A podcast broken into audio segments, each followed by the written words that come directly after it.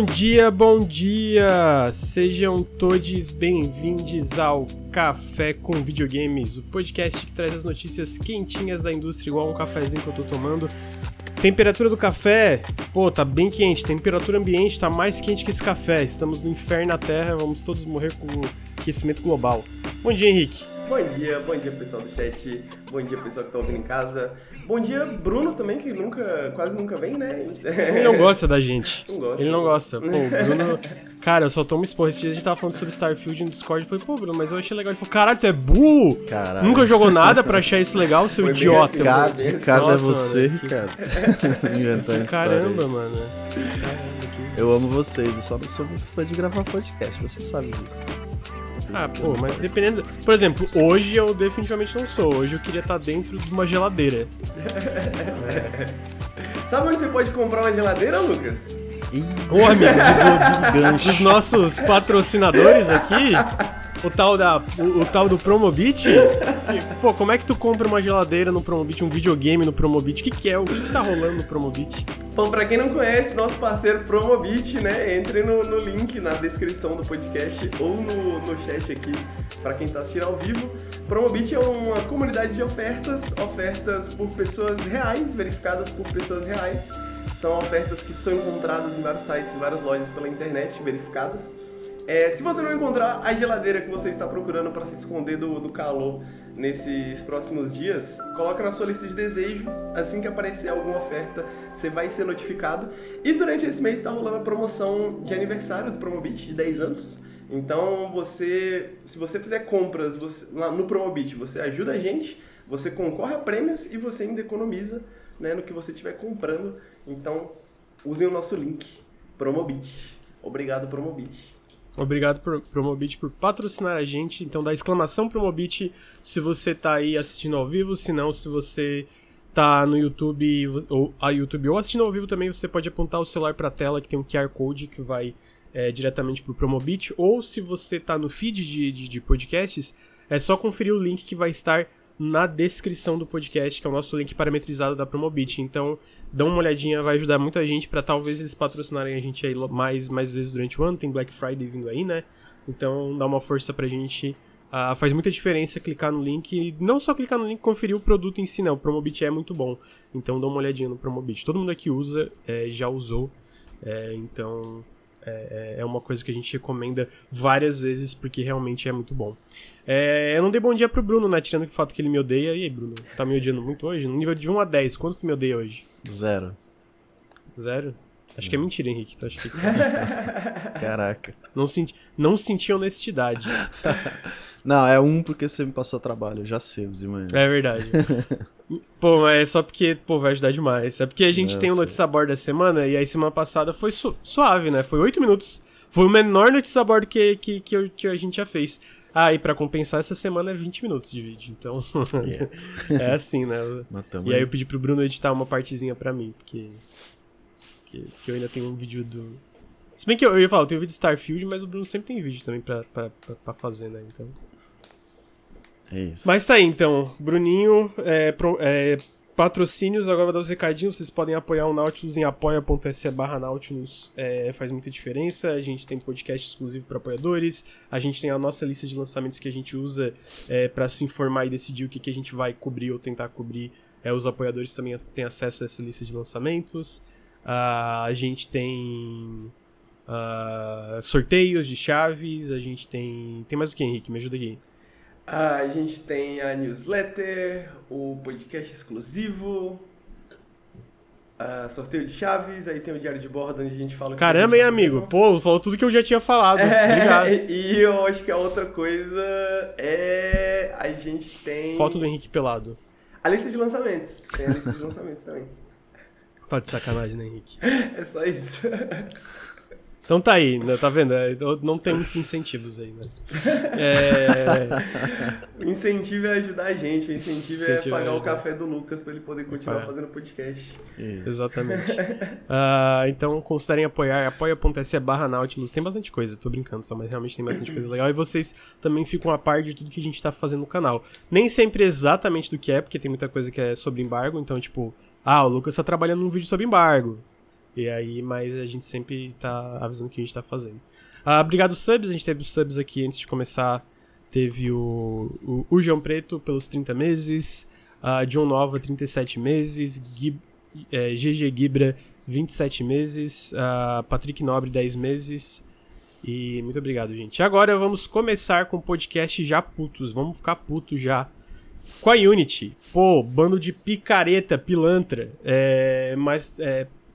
Bom, para quem está debaixo de uma de uma rocha e não está acompanhando, basicamente a Unity anunciou semana passada uma mudança significativa em como ela vai cobrar os desenvolvedores que usam a ferramenta é, que usam a ferramenta para para fazer os seus jogos, né? Para quem não sabe, para quem não sabe hoje a Unity, ela tem a Unity pessoal e a Plus, que basicamente tu tem um valor descontado uh, para tu assinar e fazer uso da engine, né? Uma, é um serviço de assinatura, basicamente. E tem a Unity Pro e a Enterprise e a de indústria, que é basicamente. Putz, eu acho que é 11 mil dólares por ano. Uh, e é, é, o que eles chamam de per seat, né? Então, tipo, se tem cinco pessoas no teu estúdio trabalhando, são cinco licenças da Unity que tu tem que ter. Uh, e essa a, a, Unity sendo basicamente a segunda maior engine do mercado, ela não tem royalty em cima do que, que tu ganha no teu jogo, diferente da Unreal Engine, que é basicamente a maior engine do mercado. A Unreal Engine funciona que tu não tem que pagar nada para eles, mas a partir de um milhão de dólares é, de rentabilidade é, com o teu jogo, tu começa a pagar 5% é, dessa rentabilidade. Então, se o teu jogo fez um milhão de dólares e um dólar, tem que pagar o seu 0,05 ou 0,5 centavos para Unreal e isso vai aumentando porque é porcentagem, né? A, a Unity, ela basicamente a ideia é introduzir essa ideia de eles ganharem em cima do sucesso de um jogo. Só que a forma que eles estão fazendo isso é absolutamente desastrosa e não faz sentido nenhum dentro do mercado de jogos. E, cara, sinceramente, nem eles sabem o que estão fazendo porque eles estão mudando Todo dia, né? Eles estão mudando várias das decisões. Então o que eles estão fazendo? Eles estão introduzindo. Além de eles estar aposentando a Unity Plus para novos usuários, que é o plano mais acessível da Unity, eles estão introduzindo algo chamado Unity Runtime Fee, uh, que é uma, uma taxa de é, que isso varia de acordo com, a, com como o teu jogo escala e também dependendo se são é, regiões como, sei lá, a Índia e tal, que são essas regiões emergentes do mercado de jogos. E depende se tu usa Unity Pro ou, ou pessoal também isso vai mudar. Mas o fato é que eles vão cobrar por instalação. O runtime fee é cada vez que o jogo for instalado, pela primeira vez, vai ter uma cobrança fixa é, de X centavos, 0,2 é, 0, é, centavos em dólares se tu usa a Unity a pessoal e a Pro é um valor descontado que também é, é descontado dependendo se for de região região emergente, né? Absurdo, absurdo. Inicialmente, para quem não sabe, é, esse plano da, da instalação, eles falaram que reinstalações iam ser contadas na cobrança é, eles falam que isso também vai mudar, então se tu usa, se tu usa Unity Plus ou a pessoal, a Plus ela vai, vai ser aposentada para novos usuários, né? Mas tu vai poder usar por um tempo ainda. É, se tu usa a Plus, vai ser. Uh, tu vai ser, começar a ser cobrado quando passar de 200 mil dólares e 200 mil usuários. E se tu usa a Unity Pro, é, dos, é 1 milhão é um milhão de dólares e um milhão de usuários uh, que vai começar a ser cobrado. Isso pode pensar, porra, é um número bem alto, né, e tal. Sendo que, cara, não necessariamente. Porque hoje existem muitas coisas que podem inflar esses números, né? Então, é, em questão de rentabilidade de dólares, tu pode fechar diversos acordos de assinatura. Vamos dizer que tu fecha, pô, eu vou pôr Another Crab's Treasure. É um, é um exemplo de um dos que estavam falando desse desespero. Another, Another Crab's Treasure vai entrar no Game Pass. Vamos dizer que eles pagaram, a Microsoft pagou pro pessoal da Another Crab Treasure mais de um milhão de dólares é, por essa inclusão, que eu não acho que, não sei se é o caso, não tenho ideia das taxas, eu sei que a gente sabe que as taxas do Game Pass são boas, mas a gente não tem ideia. Ah, e o Game Pass hoje tem mais de 25 milhões de assinantes, então essa esse, esse, esse essa base de, de usuários insta... Opa, breaking news. Meu Deus. Será que eu vou ter que mudar tudo que, que rolou? A gente tá falando da Unity, que teve breaking news, mandaram aqui, vamos ver o que, que é. Se abrir, né? Alguém conseguiu abrir aí? Alguém? Ah, não, é o post de ontem, é o post de ontem. Ah, é o post de ontem, tá, tá, é o post de ontem, então não é nada. não é tão É, então não é nada. assim não, amigo. É.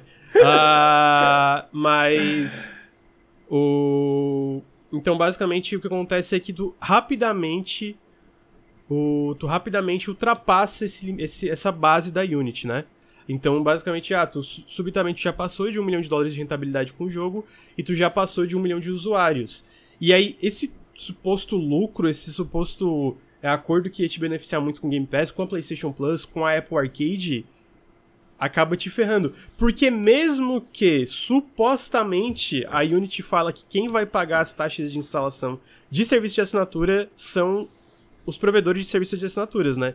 Então, é, a Microsoft pagaria do Game Pass, a Sony pagaria da PlayStation Plus, a Apple pagaria do Apple Arcade, o que eu não acho que vai acontecer, mas de qualquer forma, a, a partir disso, mesmo eles pagando, tu já teria passado, né? Tu já teria passado do limite deles, então tu já começaria a ser cobrado. Então tem várias outras coisas absurdas, além disso de, de como eles vão rastrear essas instalações. Eles falam que é uma coisa, uma solução proprietária e confidencial. Então eles não podem divulgar dados os dados exatos de como eles vão rastrear esses números de instalações, o que torna basicamente qualquer tipo de auditoria impossível, o que é um absurdo. Mas é mais absurdo ainda porque eles falam disso, mas cara, não, não existe uma forma de tu rastrear, por exemplo, eles falam que ah, bundles de caridade não vão ser contabilizados nessas instalações.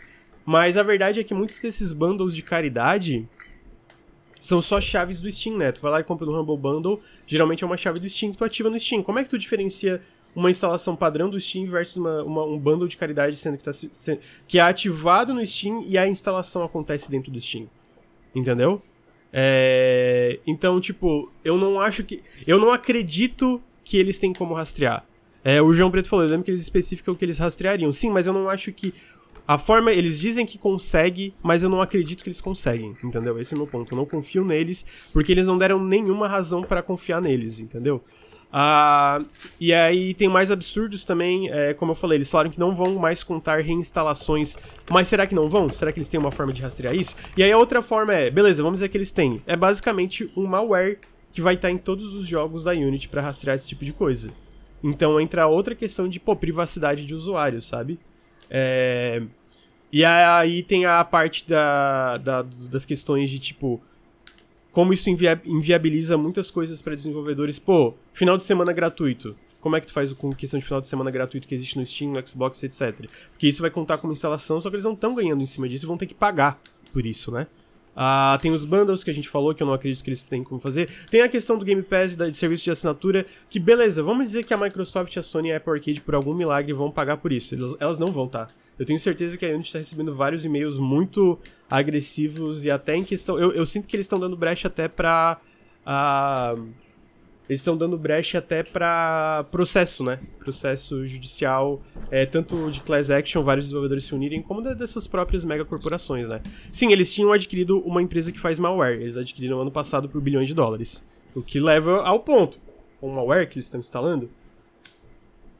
Mas voltando por isso, vamos dizer que por alguma razão a Microsoft, a Sony e a Apple Arcade paguem.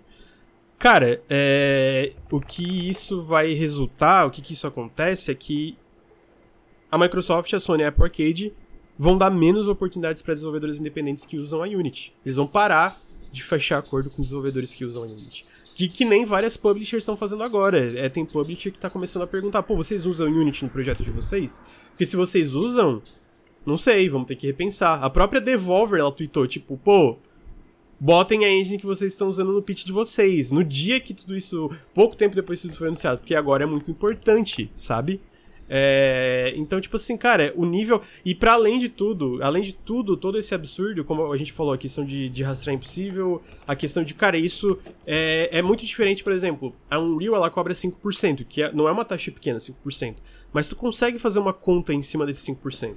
Entendeu? Tu, tu consegue ter um controle financeiro sobre isso. Cara, 5% eu sei como controlar isso. Sabe? Eu, eu, eu, eu sei o que, que vai sair do meu estúdio. Taxa de instalação tu não sabe, tu não tem a mínima ideia. Tu não. Tu não, tu não tá, é, é, e é uma taxa fixa. Oh, a, e o mais bizarro é que, sendo uma taxa fixa, jogos mais baratos fazem ainda menos sentido financeiramente. Uhum. Tá ligado? Ah, e aí, outra coisa é que a- eles mudaram os termos de serviço dele em cima da hora, tipo, completamente sem avisar ninguém, puxaram o tapete pra cima de todo mundo, e eles apagaram os termos de serviço antigo do GitHub, que falava que eles não eram obrigados a aceitar nenhum novo termo de serviço de novas versões da Unity. Que é, é, é o que a Unreal, a Unreal Engine faz isso. Se quiser usar uma versão antiga da Unreal Engine que não tem novos termos de serviço, tu pode, e tu não é, tu não usa nenhum do, do que, que tem nas novas Unreals, né? Em questão de termos de serviço de ou qualquer taxa ou alguma coisa adicional. Pô, é um dos maiores desastres é, que eu já vi, assim. É predatório, né? É uma parada que. É uma coisa que, tipo, ah, a gente tá tão confiante de que a gente tá dominando que, pô, vocês não têm alternativa, tá ligado? Vocês vão ter que aceitar que essa, essa parada agora é isso e a gente quer uma margem grande da- desse dinheiro e quem isso vai prejudicar? Quantos, quantos desenvolvedores isso vai prejudicar e de que forma isso vai prejudicar o mercado? Foda-se. A gente só quer nosso dinheiro, tá ligado? Uhum. Não, e, é, é bizarro porque a gente tá vendo uma resposta muito, muito, muito, muito grande. E eu sinto que, tipo assim, é o único caso que a gente vê uma concordância tão grande entre desenvolvedores, é, jornalistas, influenciadores, usuários. Tipo assim, beleza, tu vai ter talvez o, o carinha com o, no Twitter, no Twitter, no X, né, com o blue check que vai falar merda, porque é padrão, né? Tu assina, todo mundo que paga aquela bosta só fala bosta. É, mas, tipo assim, no geral, todo mundo que tem um mínimo de bom senso vê quão absurdo é isso, tá ligado? É, porque não faz sentido, cara. Não faz, não faz. Todas várias desenvolvedoras explicaram tintim por tintim por que que não faz sentido, tá ligado? É, porque, tanto que eu falei, essa imprevisibilidade da questão de instalação, que não tem como tu fazer uma conta matemática é, para a parte financeira do teu estúdio em cima disso, a, a parte da, da questão de, de privacidade, como eles vão rastrear essas instalações, que eles não, não conseguiram até agora provar ou explicar como eles vão rastrear isso de forma, é, de forma confiável, é, sem quebrar é, é, é, privacidade de usuário. Ah, o fato de eles fazer isso sem avisar ninguém e mudar os termos de, de serviços passados, o que quebra totalmente a confiança. Então a gente viu isso lá atrás, gente, com, a, com Flash. O Flash, do dia pra noite, avisou que eles iam começar a cobrar 9% dos, do, dos desenvolvedores, sem avisar ninguém. A época a Unity era nova. O que que aconteceu com o Flash? O Flash faliu. O Flash acabou. E a gente tá vendo uma debandada em massa, já com esse anúncio da Unity, pro Godot, pra Unreal Engine. O Godot, de novo, por que, que o Godot é tão legal? E por que, que tá tendo tanta debandada pro Godot? Porque o Godot é open source. Eles não, não são de uma corporação, tá ligado? É, não tem uma corporação, não tem um John Ricciello arrombado é, tentando... Cara, esse cara... Ele falha pra cima, né? Ele tava na EA... é, ele tava na EA e ele fez um monte de merda na EA. Tiraram ele da EA, ele foi pra Unity, ele só fez merda. Eles, eu lembro que teve um cara, um. De novo, né? Tinha que ser o Blue Check, que era um, era um executivo da Unity, que ele saiu e falou: Ah, a Unity não, não, não, não consegue se sustentar hoje em dia. O meu cacete não consegue.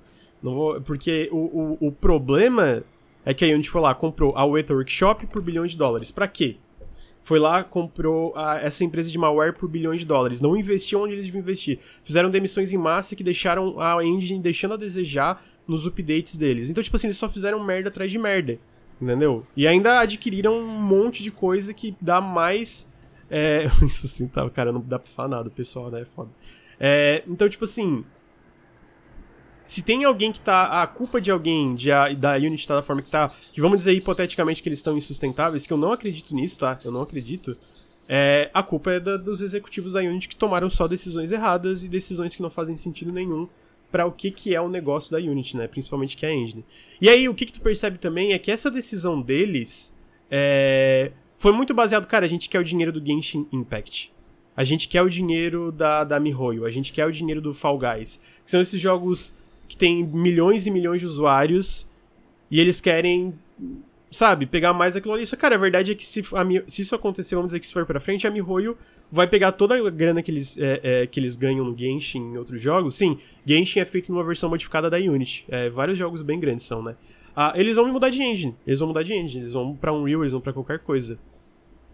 A Pokémon Unite, cara, é na Unity. Vocês acham que a Nintendo vai querer pagar essa porra? Não. Pokémon Company vai pagar isso?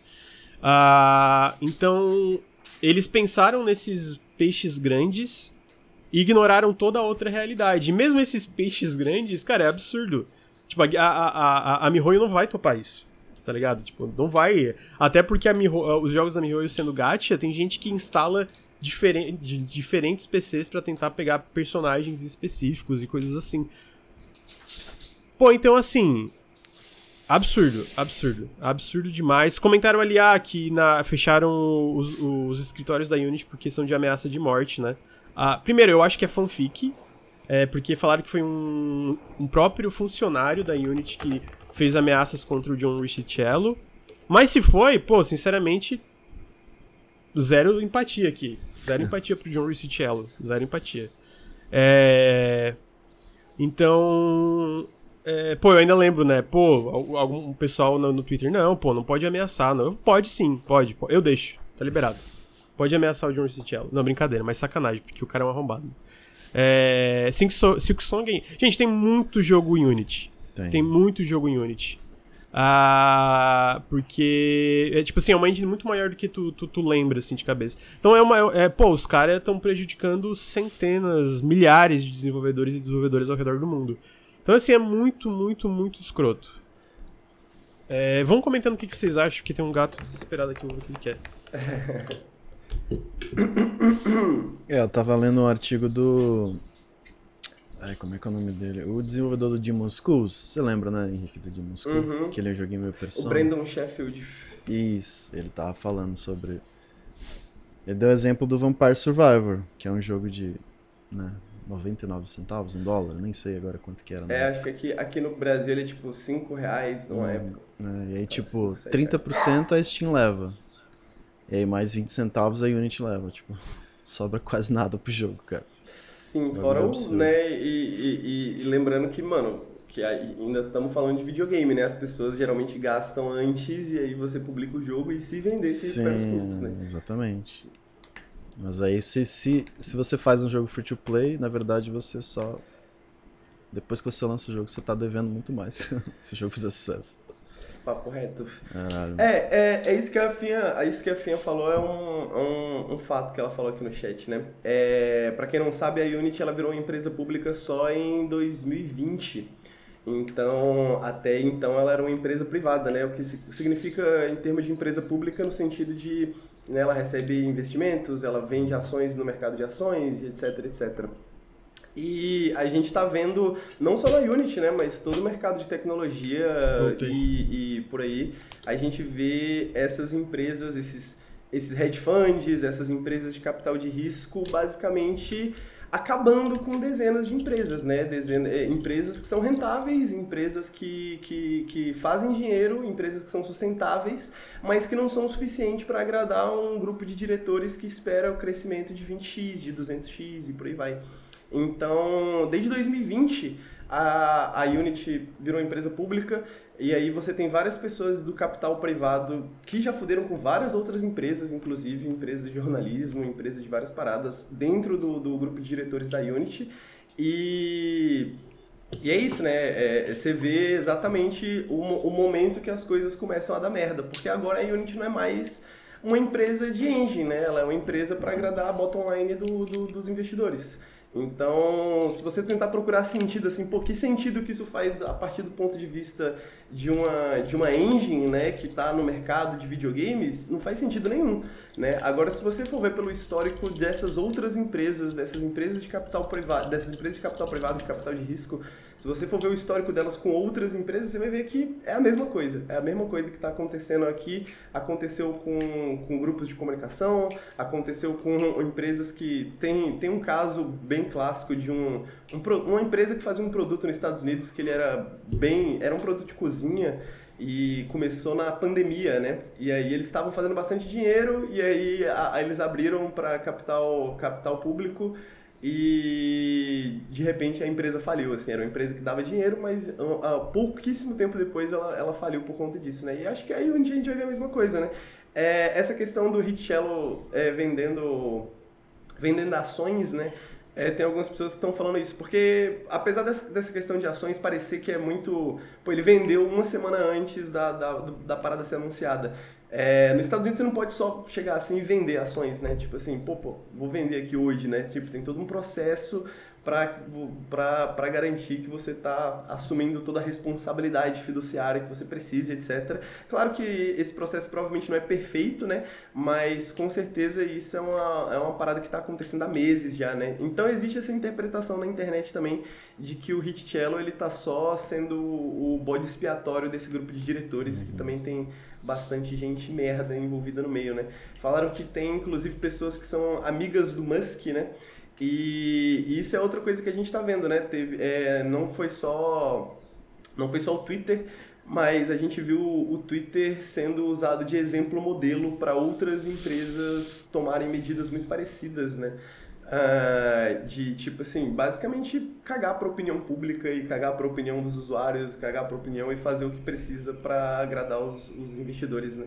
Então, faz sentido que a Unity também esteja passando por isso de, desse ponto de vista, né? Se você for ver o histórico das pessoas envolvidas no meio. É, o que, que o Bruno acha? O que, que eu acho? Capitalismo, né, amigo? Capitalismo, amigo. É. é isso. Resumindo, basicamente é isso. Como, como lucrar o máximo possível e foda-se as pessoas. E é absurdo, porque, tipo, eu, eu acho que não, não, Tipo, é, é, o que eu, eu tinha comentado até no Twitter e, e comentaram comigo que eu falei, cara, eu espero que eles voltem completamente atrás dessa política. E teve gente falando, pô, mas não adianta, eu, não, eu, não, eu como desenvolvedor, como alguém que trabalha na gente, não confio mais. É perde a confiança. Mas assim, na minha. Daí, e eu concordo, falei, pô, realmente, para eles ganhar a confiança de novo vai ser um puta trampo se eles estiverem interessados nisso, né? Mas o meu ponto de voltar atrás é mais, cara, isso aqui é retroativo, então pega todos os jogos já lançados na Unity, né? E aí, por exemplo, do Hollow Knight, o Hollow Knight já passou de um milhão de dólares e um milhão de rentabilidade. Um, um milhão de usuários e um milhão de dólares, né? Então ele vai começar a ser contado já em 2024. É... E aí o que eu penso disso é tipo, beleza, é, não vai retomar a confiança, mas se voltarem atrás dessa política, não vai prejudicar o, o, o tanto de desenvolvedores é. que tá trabalhando ou trabalharam na Unity, né? É, porque imagina, cara, eu, eu, uso como exemplo o Game Pass a questão de assinatura. Quanta gente na Unity que tá com um serviço de assinatura assinado aí na PlayStation Plus, no Game Pass e na, na própria Apple Arcade, que, pô, pensou, fudeu. O pessoal do Another Scrap Treasure tava assim, tipo, pô, fudeu. Será que agora eu já tô em dívida sem, tipo, porque eu tinha assinado uma coisa que antes era beneficiar, é, é, era, dava um puta benefício para mim? É, então, é, é, eu, eu, eu, eu, entendo, eu entendo a galera falar, tipo assim, é a era do Godot, né? Eu, eu acredito nisso também. Eu, a, o Godot, ele é open source, né? E, e eu acho que a gente caminha um pouco para isso em termos dessa, dessa perda de confiança. Mas eu queria só complicar a noção, porque, tipo, pode parecer simples, mas não é, tá ligado? Tipo, Uh, o Caves of Code, por exemplo, o dev do Caves of Code, ele tá postando a experiência dele portando o Caves of Code para o Godot. Só que o Caves of Code ele já estava, ele, ele meio que já foi portado para Unity, né? Ele não, não, não era feito em Unity inicialmente, é um jogo que está em desenvolvimento já há 10 anos, né? Então uhum. ele usava Unity para pouquíssima coisa, basicamente. Ele basicamente só juntava as peças através do Unity e tudo mais, e então não tinha nada exatamente nativo que se usava da Unity ali, por isso que o porte do Caves of Code especificamente provavelmente vai ser simples, vai ser fácil, ele já tinha falado sobre isso, sobre essa posição específica que ele tá, né?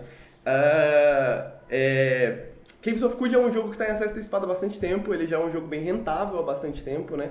Ele, ele assinou com a Publisher recentemente, a Kit Fox, para publicar o, o 1.0 no ano que vem.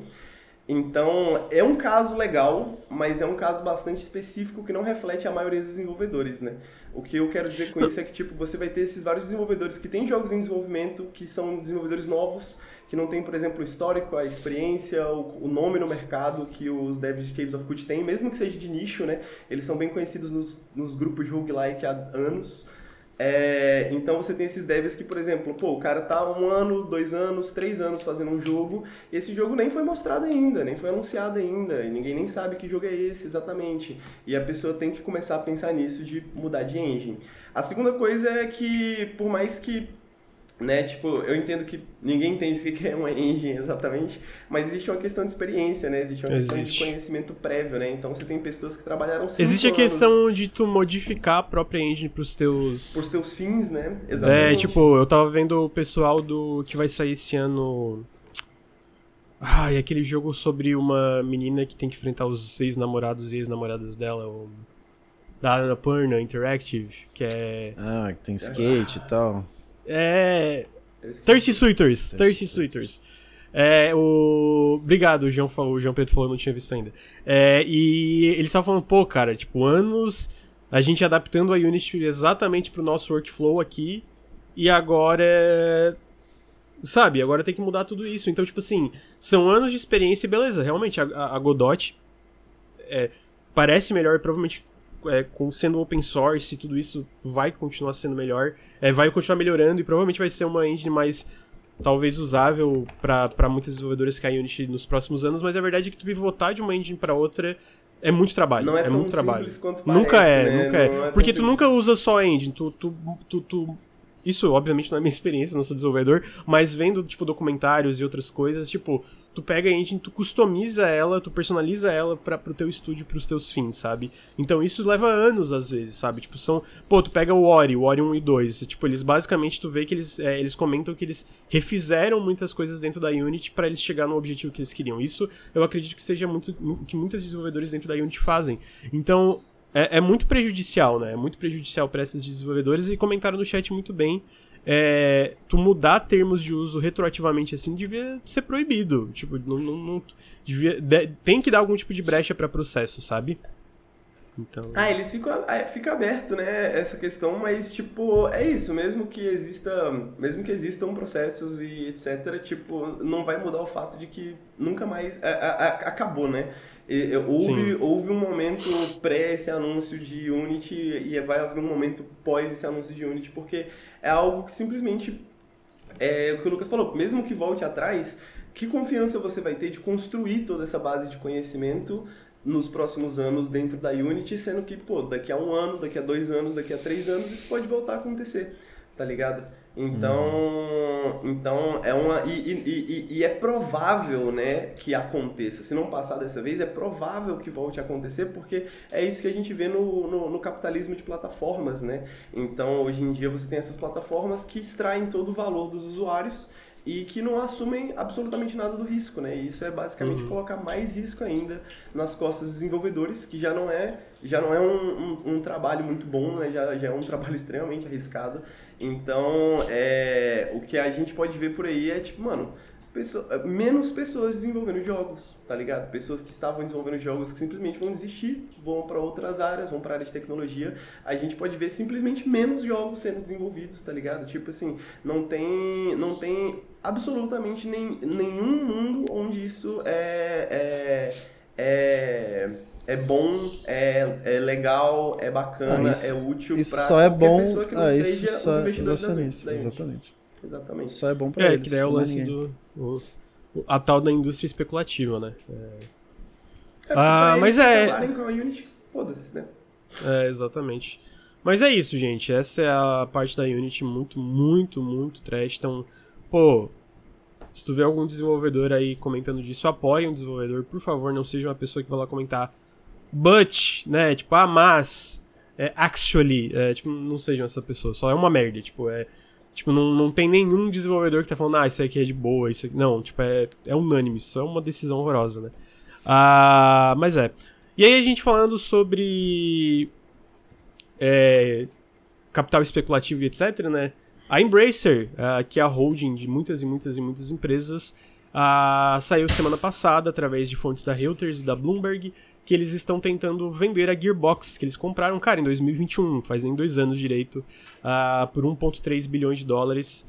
Ah, e agora eles estão tentando vender, de acordo com a Reuters e a Bloomberg. Existem interesses é, de terceiros em relação a, a, a Gearbox.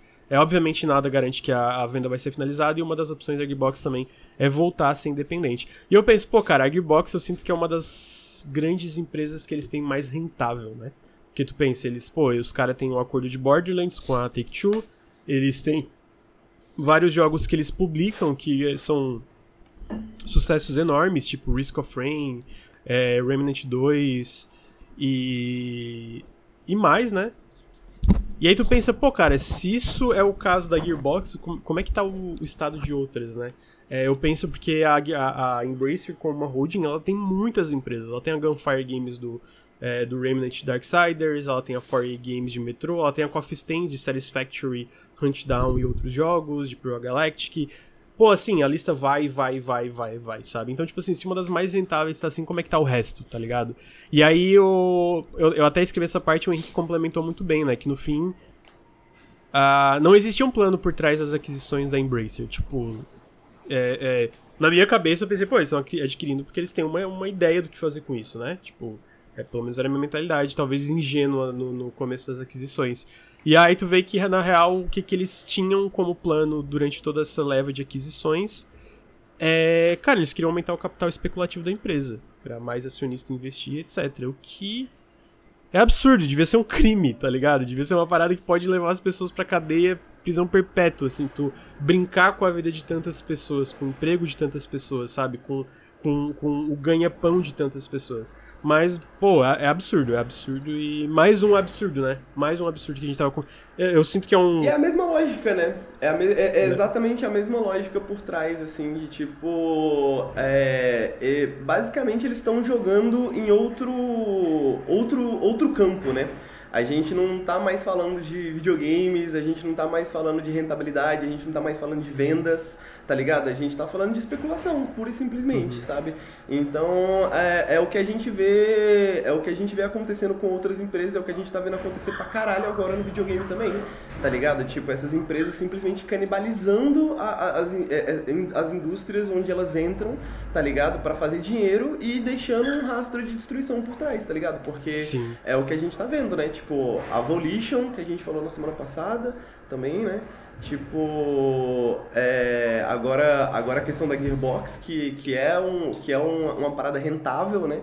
Então, tipo assim, não, não importa mais dar dinheiro, não importa mais, pô, a gente vende bem, tá ligado? Tipo, a gente simplesmente passou desse campo já. Uhum. É, então, mais um absurdo, né, Bruno? É triste, né? Não sei como é que pode, cara. Como é que videogame ainda é. existe? É, pô, como é que tudo ainda existe, né? Como é que a gente não virou pó ainda? Peraí, deixa eu ver se ninguém intercomou. Os caras falam que videogame que existe é por causa do capitalismo, irmão. É o contrário.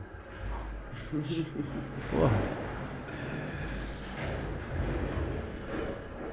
videogame existe apesar do capitalismo. Né? Exatamente. Apesar do capitalismo, a gente ainda consegue fazer videogame. Né? Com todos esses obstáculos. Chega!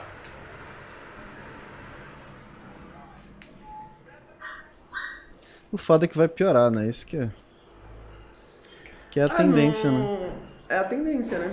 Exatamente. Monopólio, Quando a gente. É, é, é, eu acho engraçado porque, para quem acompanha o Café com Videogames desde o começo, assim, parece que a gente pegou, tipo, Voltei. o arco, tá ligado? Do, do, do, capitalismo, assim, porque a gente, tipo, os, os cafés com videogames lá atrás, a gente tá falando, pô, consolidação corporativa, tá começando a acontecer, tá acelerando, e aí, tipo, você consegue ver esse processo acelerando, tá ligado? Uhum. É, é vamos ver mas... o que, que vai rolar aí nos próximos anos, mas é, é muito triste que tá, tá rolando aí na indústria de jogos, né? É, porque. Foi aquele. Eu sinto que teve aquele boom é, do Covid, né? Da, tipo, hiper especulação da época do Covid, porque tava todo mundo em casa, videogame tava vendendo mais do que nunca, mais gente jogando do que nunca, e aí as pessoas voltaram a sair.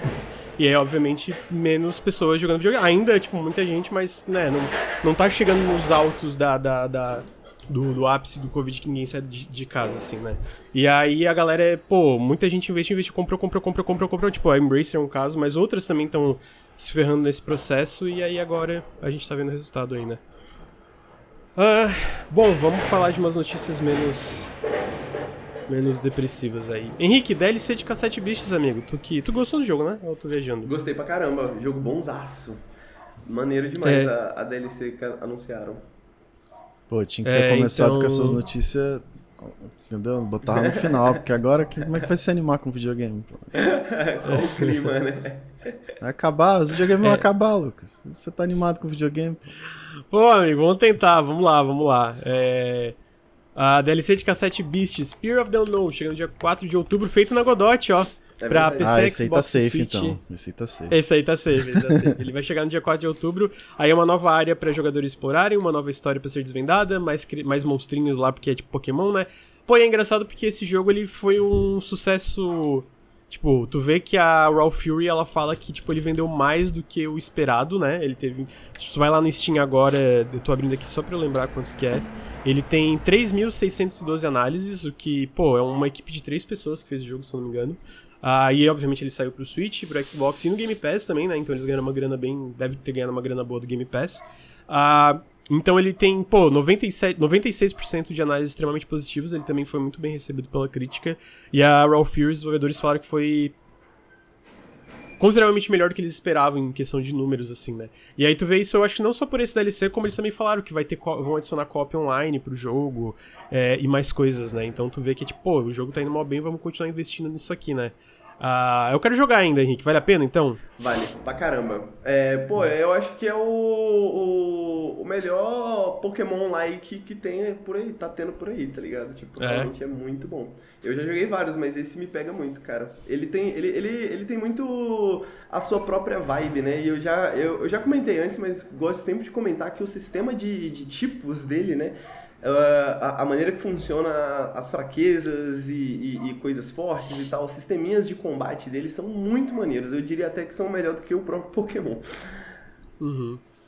É, então tá aí, tá aí. Ah, em seguida também, continuando em notícias interessantes, a gente teve data de lançamento de dois RPGs que parece... Pô, depois tem notícia triste de novo, tá? Ah, não, Lucas. É assim, é assim, é assim. Mas tá, vamos nessas aqui. A gente teve duas datas de lançamento de RPGs ah, que ah, vão, vão chegar agora. Esse ano ainda, né? Esse ano tá sendo um ano muito, muito bom pra RPG, né? Teve Final Fantasy XVI, Starfield, Baldur's Gate 3, é, provavelmente mais coisas que eu não tô lembrando agora. Peguei os três maiores que eu lembrei de cabeça. Mas o que ganhou data de lançamento foi o Broken Roads, que é um é um CRPG, né? O, o tal do RPG isométrico e tal, feito por uma empresa australiana.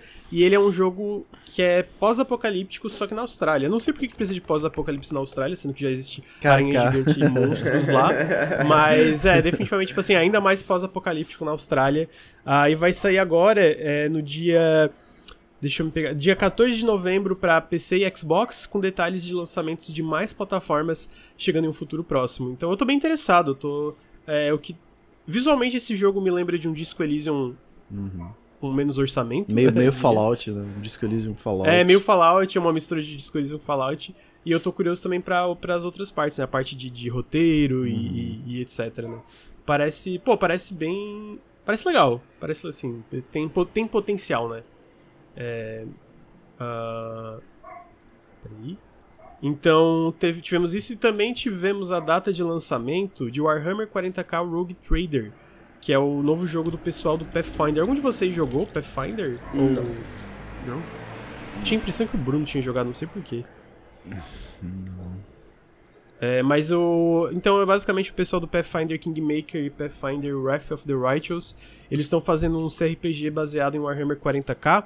Ah, chega em dezembro, no dia 12 de dezembro para PC, Xbox Series e PlayStation 5. Ah, então, mais um RPG que parece bem legal, ah, que tá chegando aí, parece ser bem ambicioso também. Eles falaram que é um jogo bem longo, cheio de opções e etc, né? Ah, O que, que vocês acharam desses dois RPGs, amigos? Pô, eu achei muito maneiro. Pô, o Broken Roads parece fantástico, né? Eu, eu, eu, eu quero muito jogar.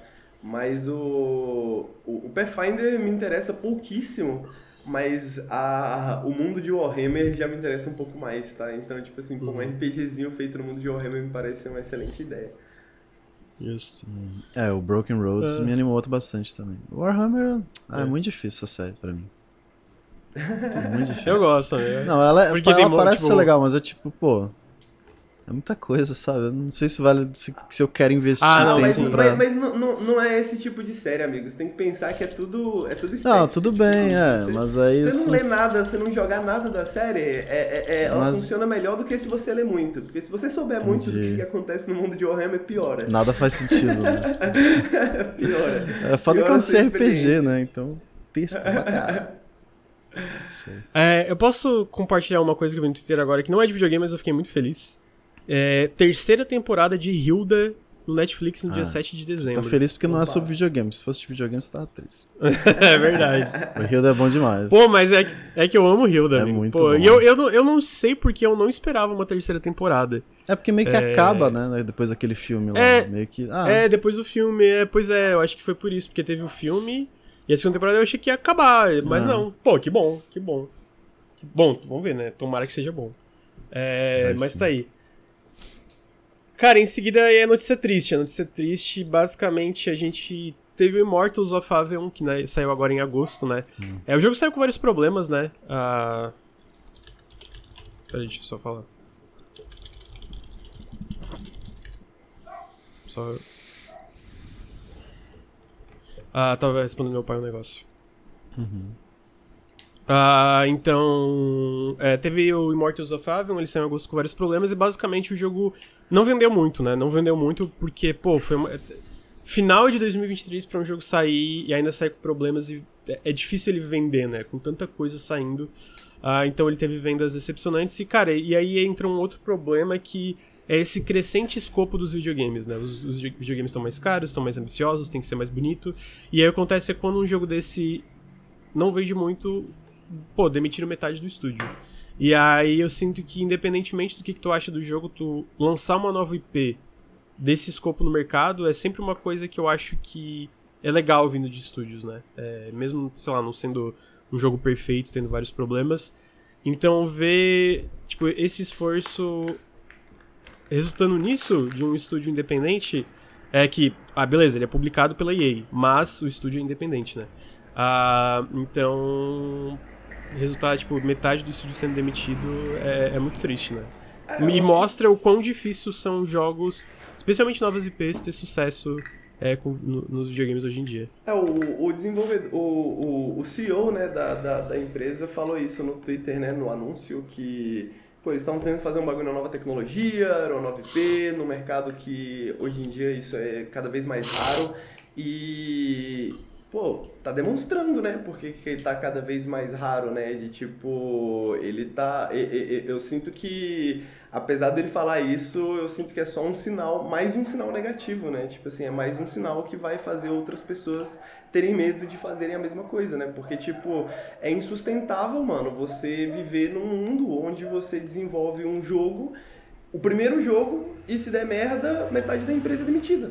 Tá ligado? Tipo assim, é, é, é, não, não funciona, tá ligado? Tipo, como que é, é, é insustentável pro ecossistema de videogame se a gente continua dessa forma, tá ligado? E aí é isso, né? Tipo, remakes e, e sequências e etc, e etc, etc, tá ligado?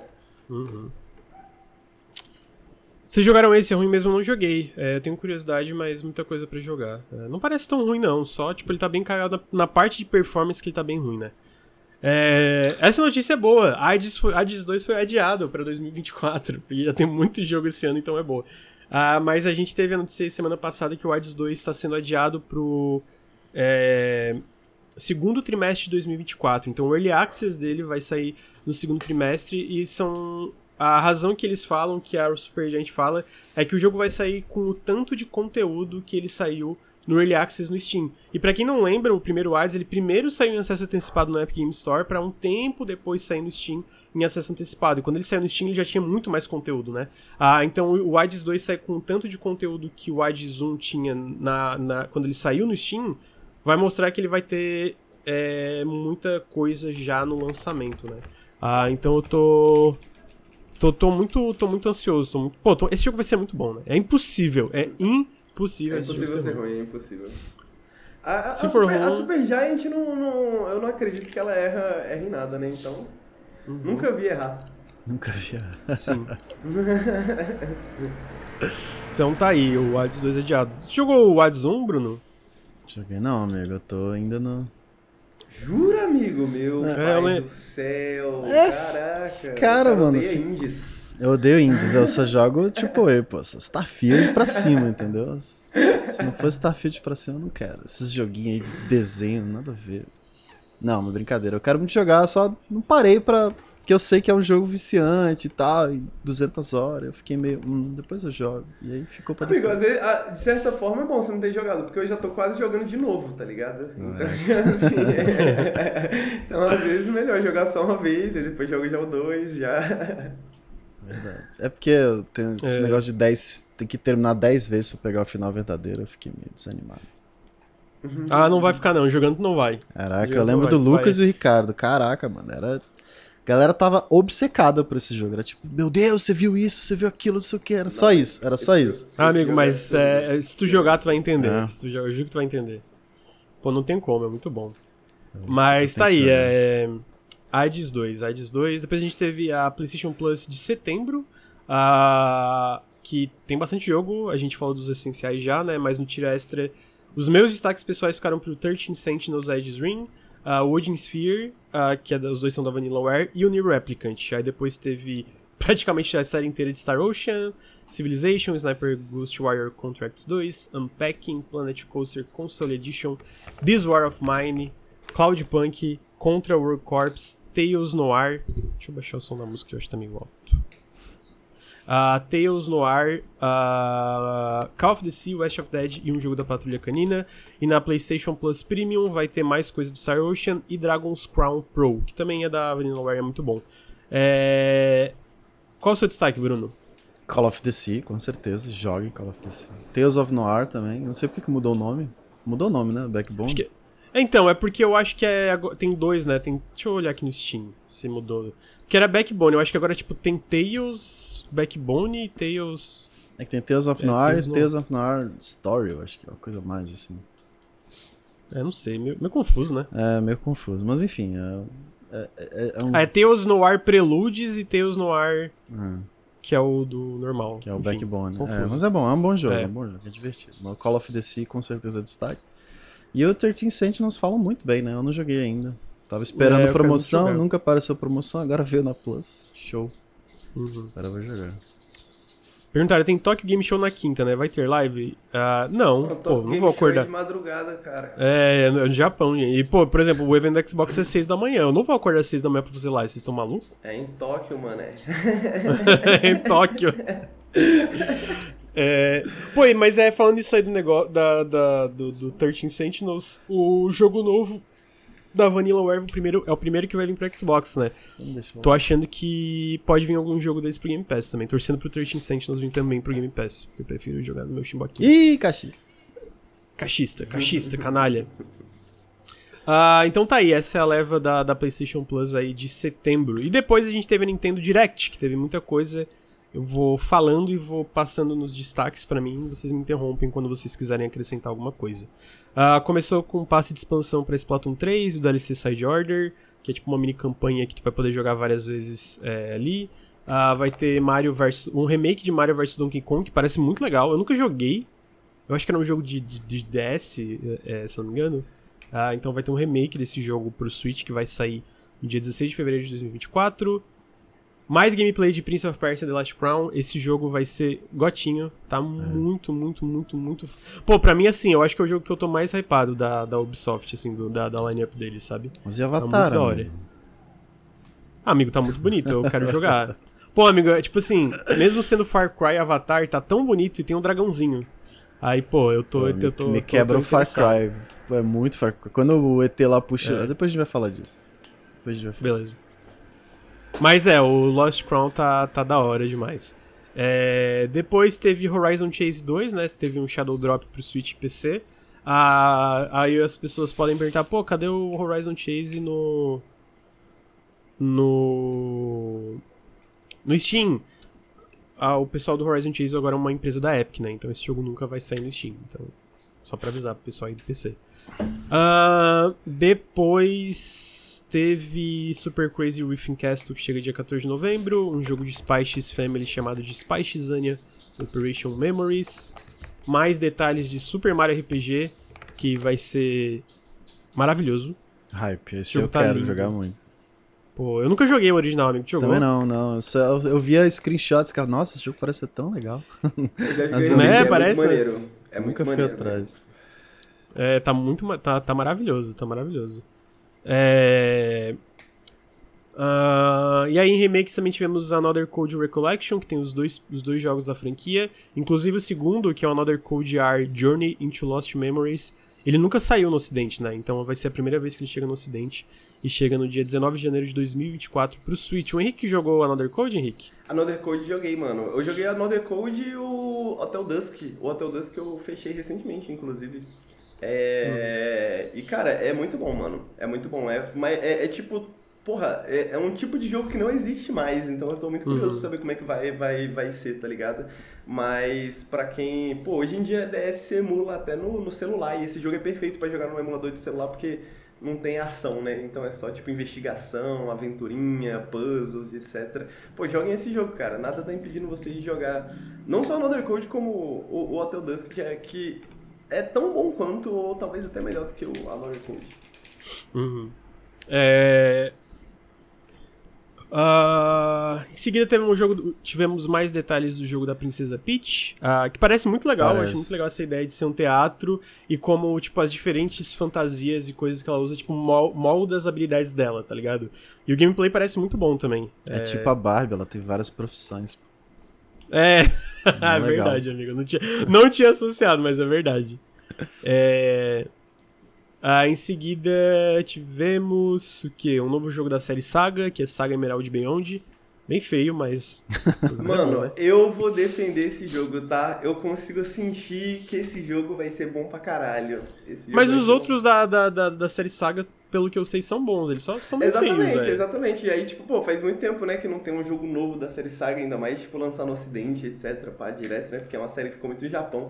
É uma série que eu nunca joguei muito, mas é uma série que muita gente fala muito bem de muita coisa dentro dela, e eu tenho confiança de que esse jogo será bom. Apesar de que ele tá esquisito, ele realmente tá esquisito, mas eu vi outras coisas que, porra, são muito interessantes, tipo, pô, tem um gato como um personagem jogável, tá ligado? É tipo, e, tipo, não é um, não é um gato antropomórfico e nem nada do tipo. Nossa, amigo, Tipo, é que só um revolução, gato, né? moleque. Que revolução, Pô, um gato mesma- jogável. Caralho! luta um Nossa, que impressionante! É um, um gato! gato, Pô, não e fode. mecha, tá ligado? Tipo assim, mano, é um jogo muito variado, parece ser muito maneiro. Pô, muito idiota, mano. O Henrique dá vontade de dar uns tapas na cara. né? o, Luca- o- o Lucas é foda, cara. Lucas o Lucas, odeia videogame. Se o jogo não for cinza e não tiver um cara forte, tá ligado? Com E uma triste, metralhadora na mão. Caralho, com triste. fanfic, mano. Ele não gosta, tá Cara, ligado? Os caras tentando fanficar pra cima de mim, mano. Não, não, isso é com o Ricardo. É, em seguida a gente teve Tomb Raider 1, 2 e 3 Remastered, ah, que vão chegar pra PC, Playstation, Xbox e Switch no dia 14 de fevereiro. Ah, tá, tá um remaster meio... eu- eu- é porque eu- a minha expectativa de remaster hoje em dia é Night Dive, né? Então, tipo, eles, eles não, não é um remaster, não é um remake, mas é um remaster que moderniza muito bem esse visual mais, sabe, mais retrô. É um tá remaster que vira remake. É, mas é que, tipo, tu pensa um remake, tu pensa, tipo, sabe o System Shock? O System Shock é um remake total, tá ligado? Sim. Tipo, tu vê, tipo, muda muita coisa e tal. Uhum. Agora tu pega, por exemplo, o Quake 2 que eles fizeram, Ah, tá. ou agora o que eles estão fazendo. Tipo, é um remaster que, Uhum. pô, tem muito cuidado e muita qualidade de vida, mas pega muito o espírito da direção de arte original. Sim. Entendeu? E aí o Tomb Raider tá legal, mas, tipo, eu fico olhando, putz, se fosse a Night Dive fazendo. Uhum. tá ligado? Pô, eu queria que fosse a Night Dive fazendo. Ah, mas é, vai chegar esse remaster dos três pra PC, Switch, Playstation e Xbox no dia 14 de fevereiro. Ah, teve mais gameplay do de- de- de- Detetive Pikachu Returns no dia 6 de outubro pro Switch. Trombone, Trombone Champ no Switch, esse jogo é incrível, joguem. Incrível. É muito engraçado e divertido. Ah,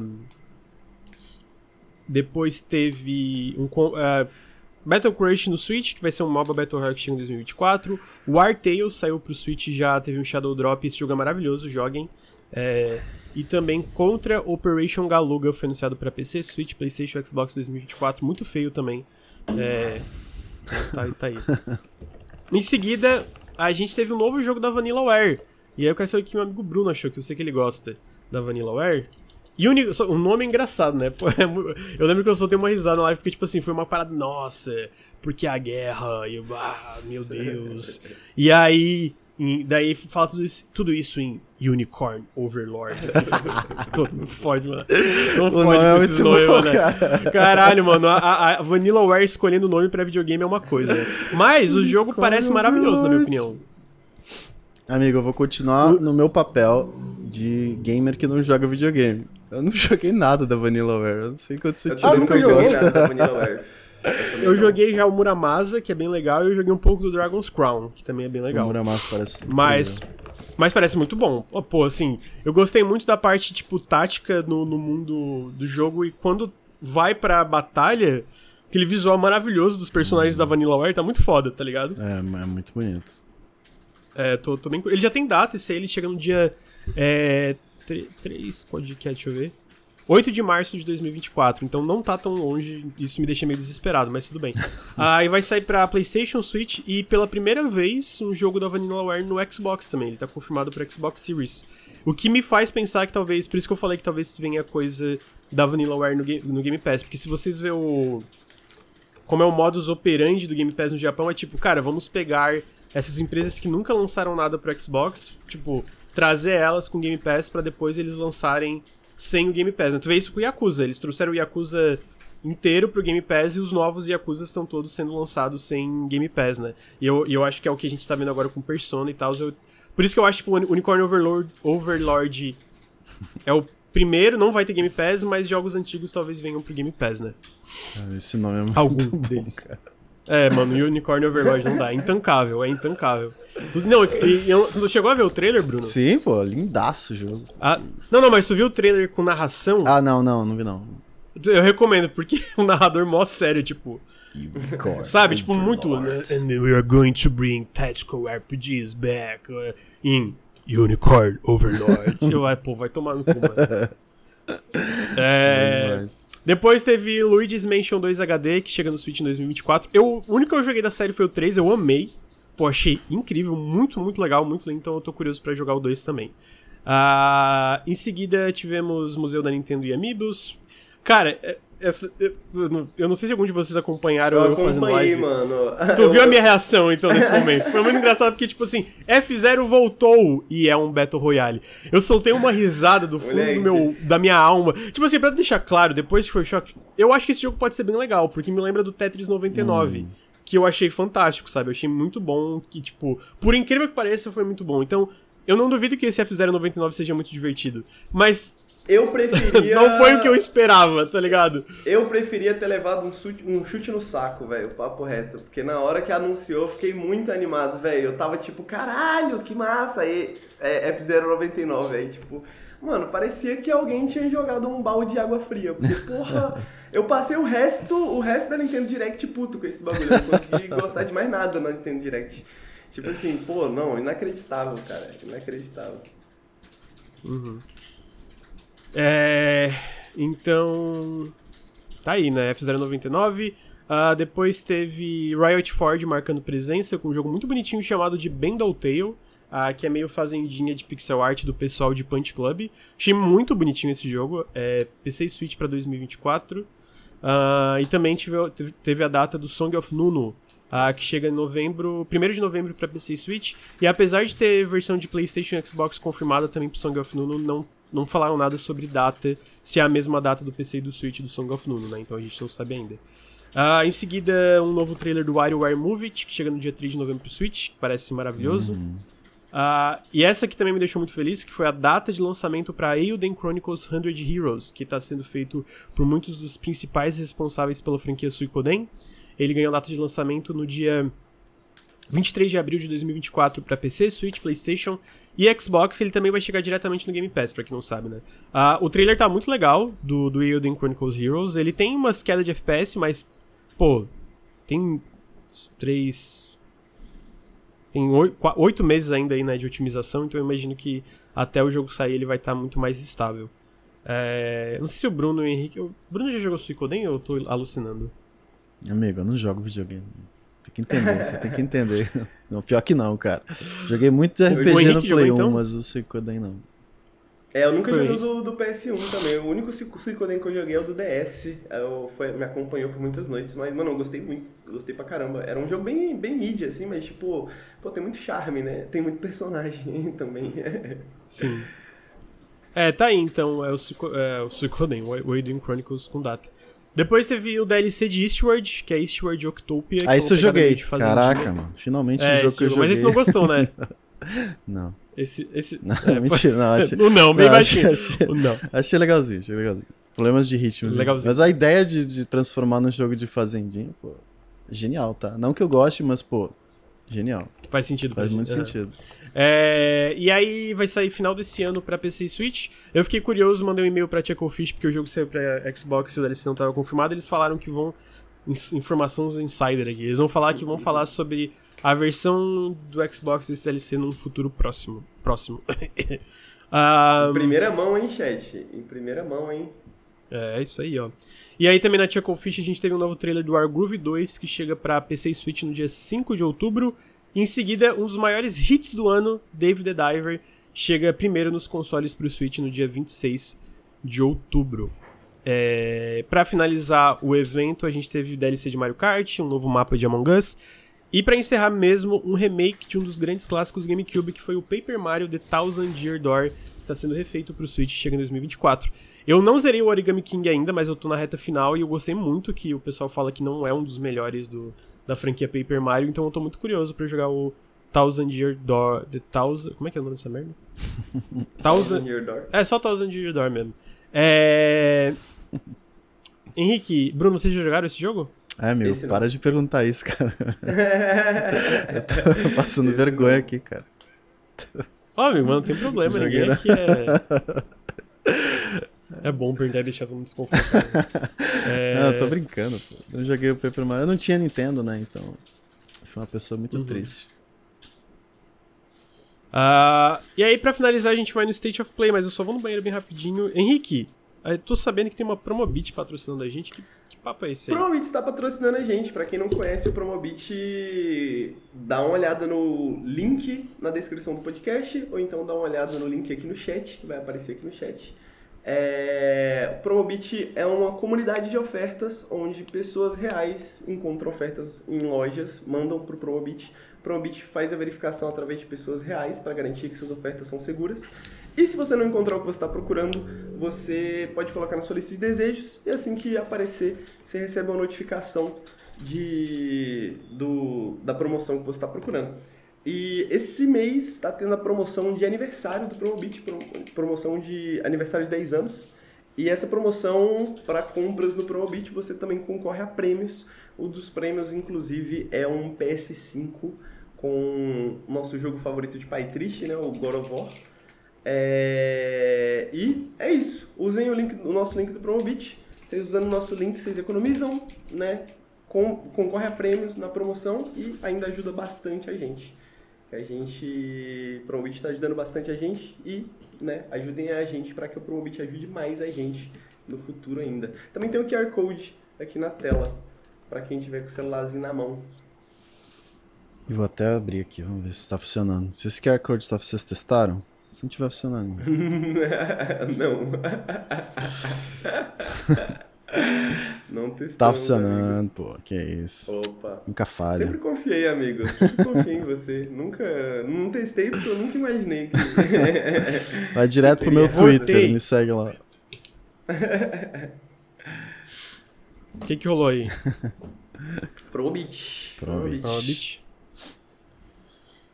Ah, finalizando aqui, a gente teve State of Play, ah, dois eventos numa semana, nossa senhora. Ah, começando, ah, teve um trailer novo de Baby Steps, que é um novo jogo do. do- de um- é de umas. São mais de uma pessoa, são algumas pessoas trabalhando nele, né? Mas o diretor ali é o, é o, é o cara do Getting Over It with Bennett Foddy. E. Maravilhoso. E o Baby Steps também parece absolutamente maravilhoso. É, então ele sai em 2024 para Play, PlayStation 5 e PC. Ah, O que, que vocês acharam de Baby Steps? Porra, esse é um dos jogos que eu tô mais animado. Sim. Esse jogo vai ser fantástico, cara. Vai ser muito bom, mano.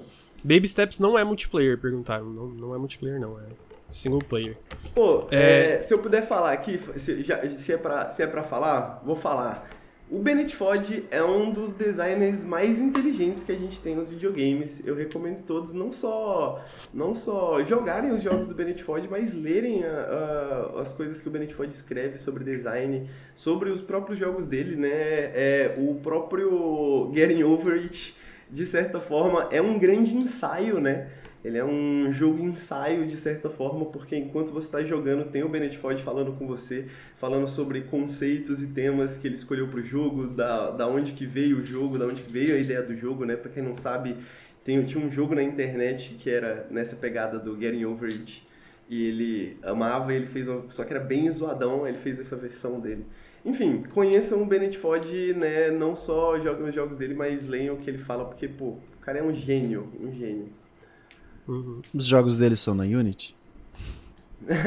Boa pergunta, amigo. Eu tô brincando. é... Em seguida, nós tivemos a Roblo um lembrete de Roblox no PlayStation 5 e PlayStation 4, chega em outubro. Uh, daí depois tiver mais coisas do PlayStation VR 2, que é o Ghostbusters Rise of the Ghost Lord, chega no dia 26 de outubro, e a versão de VR do Resident Evil 4 Remake chega no fim desse ano pro PlayStation VR 2. Mas a parte mais interessante do Resident Evil 4, da parte do Resident Evil 4 pra mim, foi que eles anunciaram o Separate Ways, que é um DLC pro jogo que vai ser tu jogando com a Ada, né, enquanto o Leon tá fazendo o caminho dele e ela tá fazendo o caminho dela, que já chega essa semana, no dia 21, quinta-feira. Ah, e pô, quero muito. Uhum. É, o Separate Ways era muito legal no Resident Evil 4 original e eu tô curioso para ver como eles vão fazer no remake, né? Já que é um DLC pago e não tava incluído no jogo base. O Bruno que gostou, né? Ele, ele odiava o Resident Evil 4 normal e. Eu amei o remake. Gostou do remake. Eu amei o remake. Não só gostei, eu amei o remake. Tipo, caraca, jogo incrível. Uhum. Fiquei apaixonado, é, então, né? As pessoas mudam né, isso, tipo, é, pô, as pessoas mudam. o jogo também muda, né? Graças a Deus. É, então tá aí. É, o Henrique jogou Resident Evil 4 ou não? Não. Não, tá aí. Jogar no VR, amigo. Só a demo. Eu joguei a demo. Então, em seguida tivemos Avatar's Frontiers of Pandora, que a gente comentou mais cedo, né? Que é. Definitivamente parece Far Cry é, Avatar, só que tá tão lindo ah, que eu quero só estar nesse mundo e, e, andar de dragãozinho. Eu quero muito andar de dragãozinho. Pô, o ETzinho puxando, ETzinho puxando a metralhadora não deu. Caralho, fuzilando a galera. Assim, porra, meu irmão. É igual os filmes do Avatar, né? Eles puxam a Bagulho da natureza e os caralho. Olha que planta bonita. Porra. Ah, é tão bom. Parece horrível esse jogo, mas eu tô animado porque eu gosto muito do universinho de Avatar. Então, talvez jogar Sim. umas horinhas pra dar uma passeada e depois tá bom. Isso quando sair num Game é... Pass da vida, né? Porque eu não vou pagar 350 Justo. reais no jogo desse. Ah, não, é possível. Não, não tem como. É... Em seguida tivemos. Deixa eu continuar aqui, me perdi. Ah, é, falando em FPS, teve o Ghost Runner 2, que teve um trailer bem curto, mas com uma demo disponível. Eu joguei a demo e tá muito legal a parte mais tradicional, mas o que eu queria focar é que tem a parte da motoquinha agora, né? E, é. pô, tá muito da hora a parte da motinha. Tipo assim, tá uhum. tá muito gostoso de controlar, tá muito, muito legal. Então, é, recomendo muito que vocês joguem a demo, que tá disponível, se gostarem do Ghost Runner 1, que com certeza vão gostar do 2 também. Ele chega. Perdão, ele chega no dia 26 de outubro para PC, Xbox Series e PlayStation 5. Ah, em seguida, teve diferentes cores que tu pode comprar o, Play, o PS5. E teve Helldivers 2, teve um novo trailer de Helldivers 2. É sempre aquela coisa meio estranha quando é um jogo multiplayer, porque tem aquela coisa roteirizada, né? Uhum, da galera conversando. Jogando. É, mas eu achei bem. Eu, eu ainda sinto que. Sinto que. Preferia isométrico, dito isso, eu tô bem animado. Parece muito legal. Tem uma parte que mostra, tipo, esse lance de co-op que eu gosto de Helldivers 2 e alguns jogos assim, que é. Ah, o cara com lança-míssel e outro carregando bem rápido vários mísseis do lado para acelerar o, o, ritmo de tiros, né? Pra que eles estão enfrentando um alien gigante. Então teve isso e teve data de lançamento também. O jogo chega no dia. Deixa eu olhar aqui. É, 8 de fevereiro para PlayStation 5 e PC. Esse sai hum. diretamente no PC. É, eu gosto muito da escala que essa a nova câmera traz. Que, tipo, no, no original, meio que tá. É tesão e tal, mas é meio. Ah, é só um, um bichinho, entendeu? É verdade. Aí que você olhando uhum. de baixo, tipo, caralho, realmente é um tesão, né? Aí você chama aquele tiro do, da nave, tipo, ah, explode tudo. Porra, mano. O bagulho é bem Pô, mais eu- épico, eu- né? E uma das melhores coisas nesse jogo é matar os amiguinhos sem querer, né? É então isso. É. vai ser fantástico isso. nessa É muito divertido. Eu sinto que foi uma boa ideia. Apesar de eu, eu achar que o, o isométrico funcionava muito bem, mas acho que um 2 também isométrico ia ficar meio. Ah, de novo, mesmo jogo, sabe? Meio que. Sei se era. E, e realmente Pode ser, Helldivers pode 1 é ser, um jogo que can- cansa um pouco, assim, né? Porque É. ele passou muito tempo, assim, sobrevivendo nas mesmas coisas, assim, né? Porque tinha aquele sistema de rotação semanal e tal. Tinha um tempo que eu jogava religiosamente. Aí chegou uma hora que eu falei, o que, é que eu tô fazendo aqui? Que eu tô fazendo a mesma coisa faz mó tempão. Hum. É, depende do suporte também que eles vão dar, que eu acho que a ideia é meio ser live service, né? Tipo, É, No sentido de receber mais ter outra visão, né, missões, sim. E tipo, era outra época também, né? Na, na, na época do Helldivers 1, isso nem. nem... ele era, Era meio que um live service, mas não, não existia o termo ainda. Exatamente, não tinha tipo definido as formas de financiamento e de, de rentabilidade, os Suporte. modelos econômicos que hoje tem, né, Pra esse tipo de formato de jogo. Sim, é, então tá aí Helldivers 2, em seguida tivemos é, Homem-Aranha 2 também, teve um novo trailer focado na parte das atividades do mundo e tal, que ah, fala sobre como tu pode jogar com o Miles e com o Peter, e como isso vai mudar, e como tem missões exclusivas de cada um, é, a parte do- do- dos inimigos, dos vilões, a parte muito impressionante que mostra a transição do... do do, do, Fast Travel, né? Que, pô, achei muito legal de como é. Era que nem o. Ah, pô, eu acho sei se você lembra no GTA V quando você trocava de personagem. Sim, que Só que demorava assim, uns descia, né? 45 minutos pra, É. pra transição acontecer. É, é, esse lance de load foi a melhor coisa dessa geração. Sim. É, tá aí, né? Mais Homem-Aranha chegando dia 20 de outubro pra PS5. Ah, esse jogo vai ser gigante, vai ser muito, muito grande, eu acho. Ah, e. Peraí que eu me perdi aqui. Aí voltando um pouco no tempo, o Tales of Arise teve um DLC anunciado chamado de Beyond the Dawn, é, que vai ter supostamente umas 20 horas de duração, chegando dia 9 de novembro pra PC, PlayStation e Xbox. Sempre que eu lembro de Tales of Arise, eu lembro do Ricardo que viu dois podcasts. No primeiro, ele falou muito bem do Tales, no segundo, ele falou muito mal. é verdade. o, o equilíbrio, né, cara? Isso. No equilíbrio, exatamente. Ah, e depois tivemos a data do Honkai Star Rail pro PlayStation 5, de 11 de outubro, ah, feito na Unity. Ah, em seguida nós tivemos. ah, cadê o. o Splatoon da Square Enix, o Phone Stars. Que eu não acho que esse jogo vai ser bom, Não. vai ter um Open Beta agora em setembro. E, pô, pra concluir, teve o trailer absolutamente incrível é, de Final Fantasy VII Rebirth, né? Então, esse aí eu tô muito no hype. Já tá com data também, dia 29 de fevereiro de 2024. Pô, muito hype, muito, Muito. hype. Eu acho que vai ser muito bom. Eu gostei muito do remake original, né? Do, do- do- da primeira parte. é muito bom. Pô, apareceu Cat City, sabe? Ai, caraca. Nostálgico. Pô, esse jogo vai ser incrível. Pena que Vai, falaram que vai ter 100 horas, aí já dá uma desanimada, né? Fazer jogo grande, gente. Pô, mas- Fazer jogo pequeno. Mas 100 horas, 100 horas de, de Resident Evil. É, de Resident Evil. Final Fantasy, amigo. Do Ah. 7 Remake. Aquele combate, aquele combate É maravilhoso. bom, é bom. Pô, eu não joguei o DLC do 1. Querendo jogar de novo, mano. Sei. Ah, é, o Intergrade. É, pois é, é verdade. Tem que jogar também o, o DLC. E chegamos ao fim do Café com Videogames. Olha só. Bruno, muito obrigado pela sua presença, amigo. É, tamo junto, tamo junto. Eu que agradeço. Henrique, muito obrigado pela sua presença, amigo. Tamo junto. Obrigado pessoal que tá escutando também. Obrigado Promobit pelo Isso. patrocínio. Não quer lembrar de novo, pessoal, quem que é Promobit, como é que eles podem acessar, qual é o link, como é que pega o link parametrizado? Com certeza, para quem tá escutando no podcast, é o link na descrição. Para quem tá aqui na live, exclamação Promobit. Promobit, site de ofertas verificadas por seres humanos. Tem a lista de desejos onde vocês podem colocar para serem avisados quando surgir o produto que você quer. E esse mês está rolando a promoção, fazendo compras, você também concorre a prêmios. Então você ajuda a gente, economiza, concorre a prêmios, tudo de bom, tudo de bom. Obrigado Promobit, obrigado por você que está clicando no nosso link do Promobit. Isso aí. É, Então. Com isso concluímos mais um episódio. Muito obrigado a todo mundo que estava ouvindo, ao vivo, quem vai ouvir no feed, quem vai ver no YouTube qualquer coisa. Boa sorte com o calor dessa semana. É, considerem apoiar o Nautilus em apoia.se barra Nautilus. É, queria mandar um beijo pra Mia, que tá do lado do Bruno se lambendo ali. Ela é muito bonitinha. E a minha é a gatinha do Bruno, tá, gente? Só pra não ficar, sei lá, estranho. Vou Mandar um beijo pra minha namorada do Bruno. que tá se lambendo ali. É, é isso, engraçado. Então, tá aí. É, muito obrigado a todo mundo e ficamos por aqui. E até semana que vem. Tchau, tchau. Valeu.